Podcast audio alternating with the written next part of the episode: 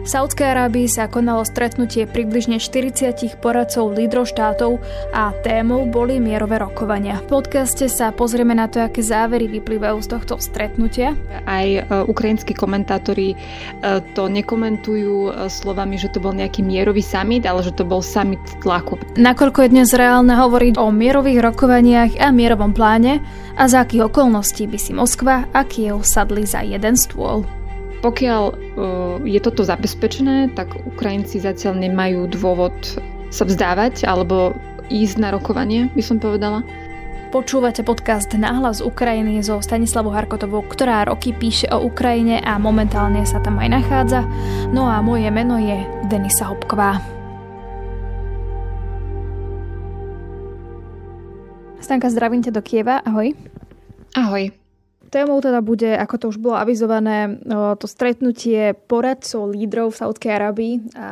kde teda ústrednou témou, hlavnou témou boli mierové rokovania. Prečo to bolo v Saudskej Arabii a Saudská Arábia sa v tomto aj nejakým spôsobom angažuje? Ja sa priznám, že ja úlohu Saudov celkovo v, vo vojne Ruska proti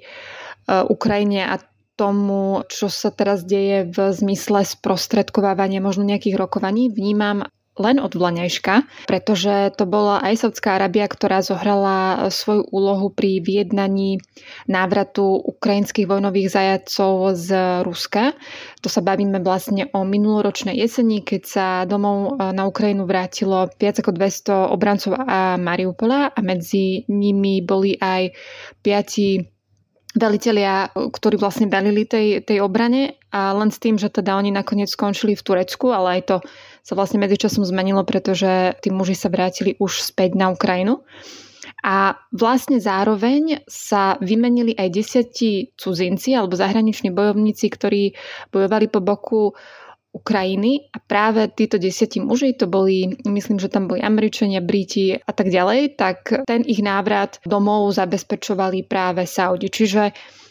ja som si prvýkrát vôbec Saudskú Arábiu všimla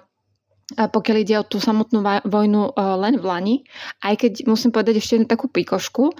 keď si vlastne v roku 2021 sa prechádzala povedzme centrom Kieva, tak si dosť často videla ženy v nikáboch, pretože e, práve v tom roku medzi Riadom a Kievom vzniklo letecké spojenie, dokonca na dennej báze a veľa e, saudsko-arabských turistov prichádzalo do Kieva celkovo na Ukrajinu, aby spoznávali Ukrajinu, aby zažili Európu a bolo to najmä kvôli tomu, že keď zúrila pandémia, tak samozrejme mnohé krajiny zatvorili svoje letiská, prijali veľmi prísne opatrenia a Ukrajina bola jedna z tých, ktorá e, využila tú príležitosť v tom slova zmysle, že ona naopak to, to cestovanie nejakým spôsobom a zásadnejšie nekomplikovala, že tebe naozaj stačil proste nejaký základný test a tak e, napríklad vznikol aj tento fenomén, keď veľa saudsko-arabských turistov prichádzalo e, na Ukrajinu užiť si či už pamiatky v Kieve alebo hory v Karpatách. Čiže nejaké spojenie medzi tými dvoj, dvomi krajinami bolo aj keď samozrejme nie nejaké zásadné. A teraz sa vlastne ukazuje, že Saudská Arábia chce opäť ukazovať to, že je e,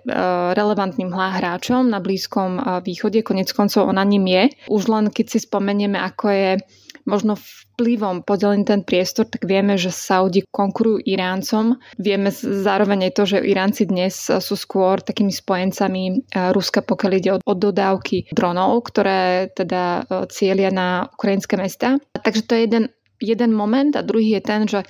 Saudská Arábia si od roku 2018 snaží vyžehliť e, svoje vzťahy so Západom aj kvôli tomu, že keď teda pôjdeme trošku do minulosti, tak e, si spomenieme na vraždu novinára saudsko-arabského, ktorý bol zároveň kritikom režimu a vlastne toho radikálneho islamu. Jamala Khashoggiho, ku ktorej došlo na konzuláte v Istambule a nešlo pritom o nejakú hociakú vraždu, ale tento novinár bol podľa všetkého umúčený, rozrezaný na kusy a jeho telo malo byť rozpustené v kyseline. Takže odvtedy uh, Saudi robia všetko možné a nemožné, aby si vylepšili imič, vrátane toho, že platia ťažké uh, milióny PR agentúram No a teraz sa vlastne snažia vystupovať ako akýsi mediátor medzi západom a globálnym juhom a v tomto prípade sa profilovať aj tá, ako tá krajina, ktorá by mohla nejakým spôsobom uh, vplývať a dá, po, poskytovať priestor možno tým krajinám, ktoré sa nechcú zúčastňovať platformiem v Európe, ale uh, sú skôr ochotnejšie pricestovať práve na také územie, akým je uh, Saudská Arábia. Ako čítať to víkendové stretnutie? Pretože na jednej strane nejaký veľký záver eh, alebo spoločné vyhlásenie sme nepočuli. A že či to čítať, že je to cesta k tomu, ako postupne sa dostať k nejakému konkrétnemu mierovému plánu, k nejakým konkrétnym rokovaniam medzi Ruskom a Ukrajinou, alebo je to skôr o tom, že ide o nejaký tlak na Ukrajiny na získanie nových uh, západných spojencov, pretože aj takto som uh, čítala niektoré texty ono v tomto je to zaujímavé, keď, keď hovoríš o tom tlaku, že aj e, ukrajinskí komentátori e,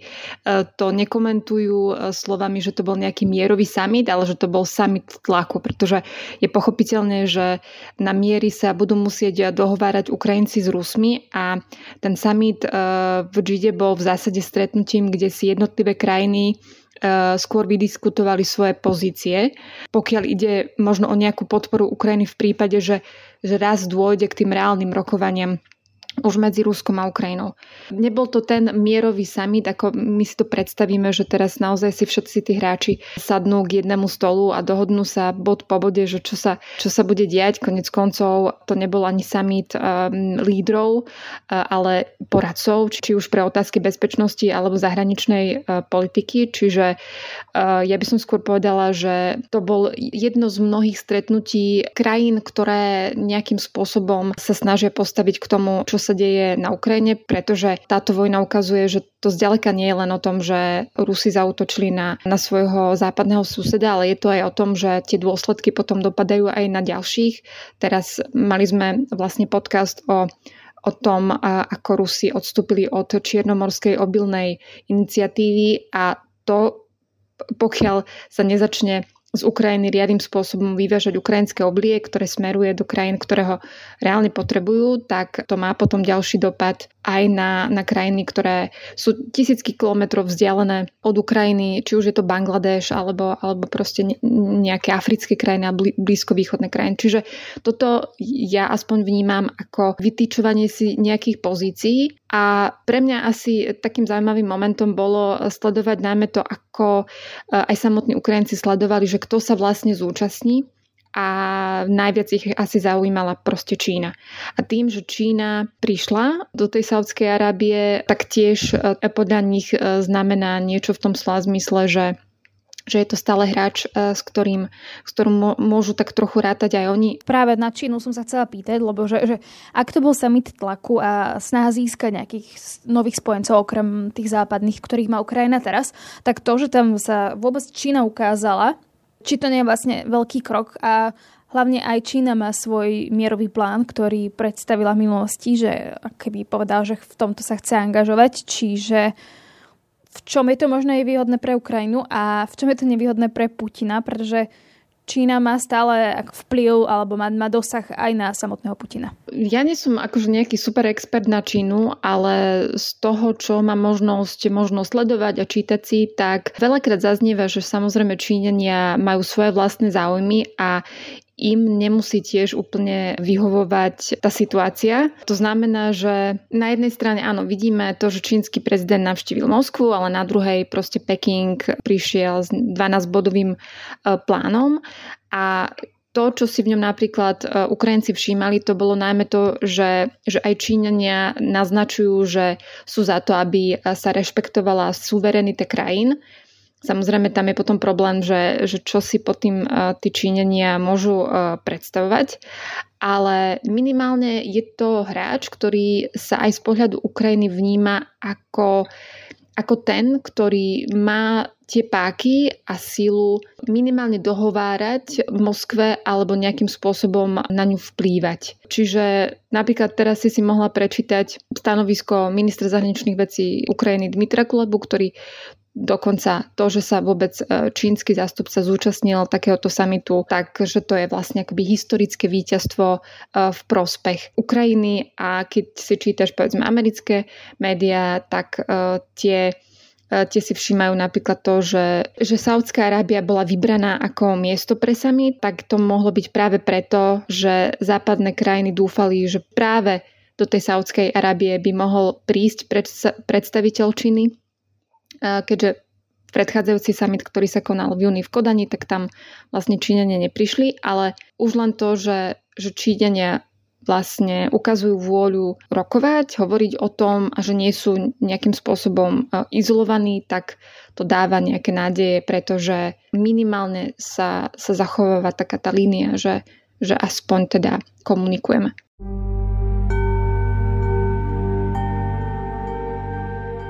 To, že takéto stretnutie bolo, to, že sa plánuje ďalšie stretnutie, pokiaľ sa nemýlim, niekedy na jeseň, tiež takého charakteru smerujúceho k nejakým mierovým rokovaniam, to je ako keby jedna vec. Na strane druhej, že či to teda otvára nejaké dvere, že evidentne sa tá situácia nebude dať vyriešiť inak ako tak, že si e, sadne Moskva a Kiev a budú to riešiť, alebo je to proste nejaké prianie iných krajín, ale v konečnom dôsledku je to stále v patovej situácii, pretože Rusko hovorí, my chceme novú územnú realitu a Kiev hovorí, chceme aj napríklad Krím, tie okupované územia súčasné. Všetko sa teraz v zásade rozhoduje na boisku pretože ja nemám pocit z toho, že dnes eh, si Ukrajinci alebo Rusi chcú sadnúť za jeden spoločný rokovací stôl. Ja si nemyslím, že tie dve krajiny sú ešte tam.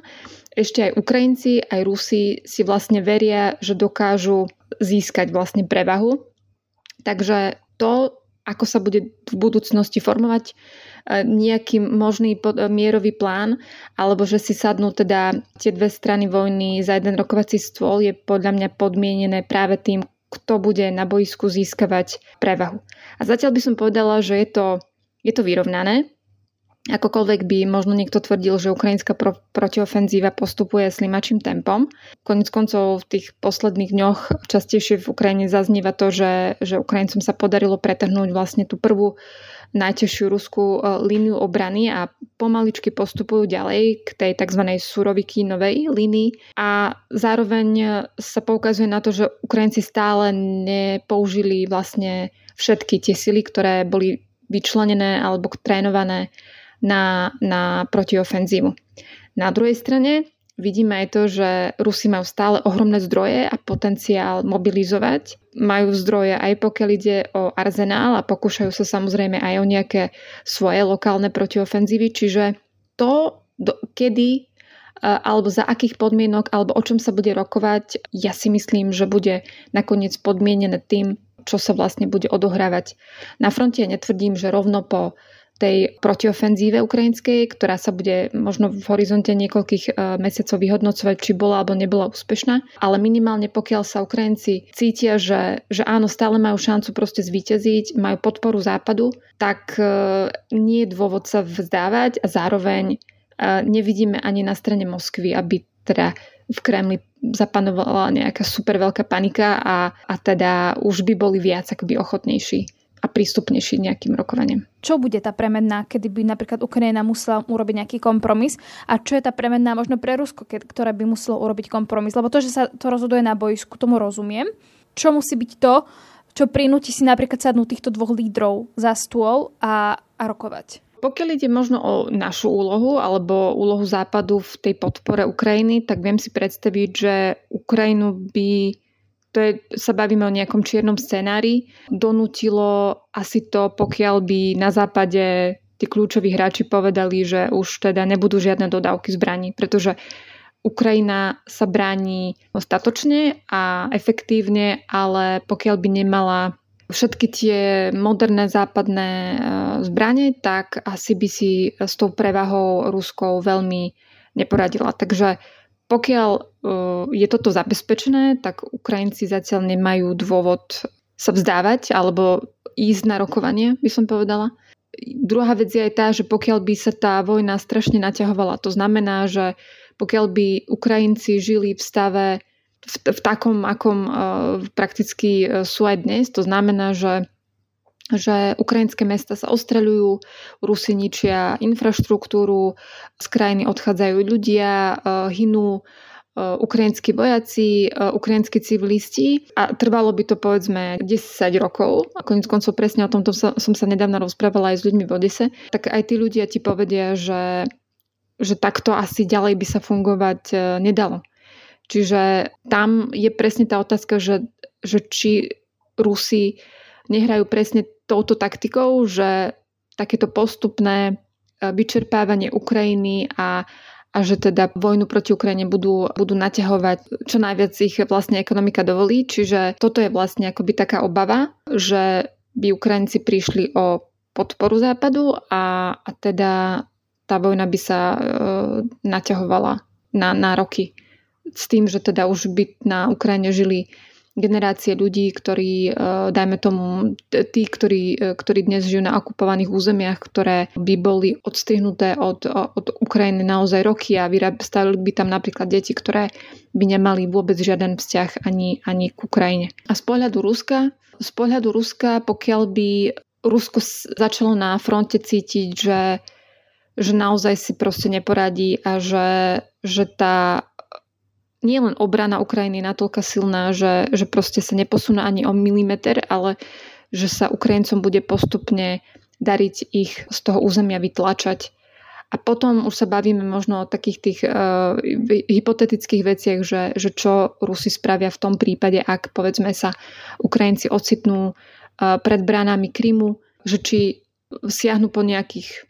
dajme tomu nekonvenčných spôsoboch boja, alebo to bude pre nich dôvod, že že si sadnú e, s Ukrajincami za jeden rokovací stôl a budú sa dohodovať povedzme o budúcnosti Krymu. Vy ste počúvali podkaz na hlas Ukrajiny so Stanislavou Harkotovou. Ďakujem veľmi pekne. A Denisou Hopkovou.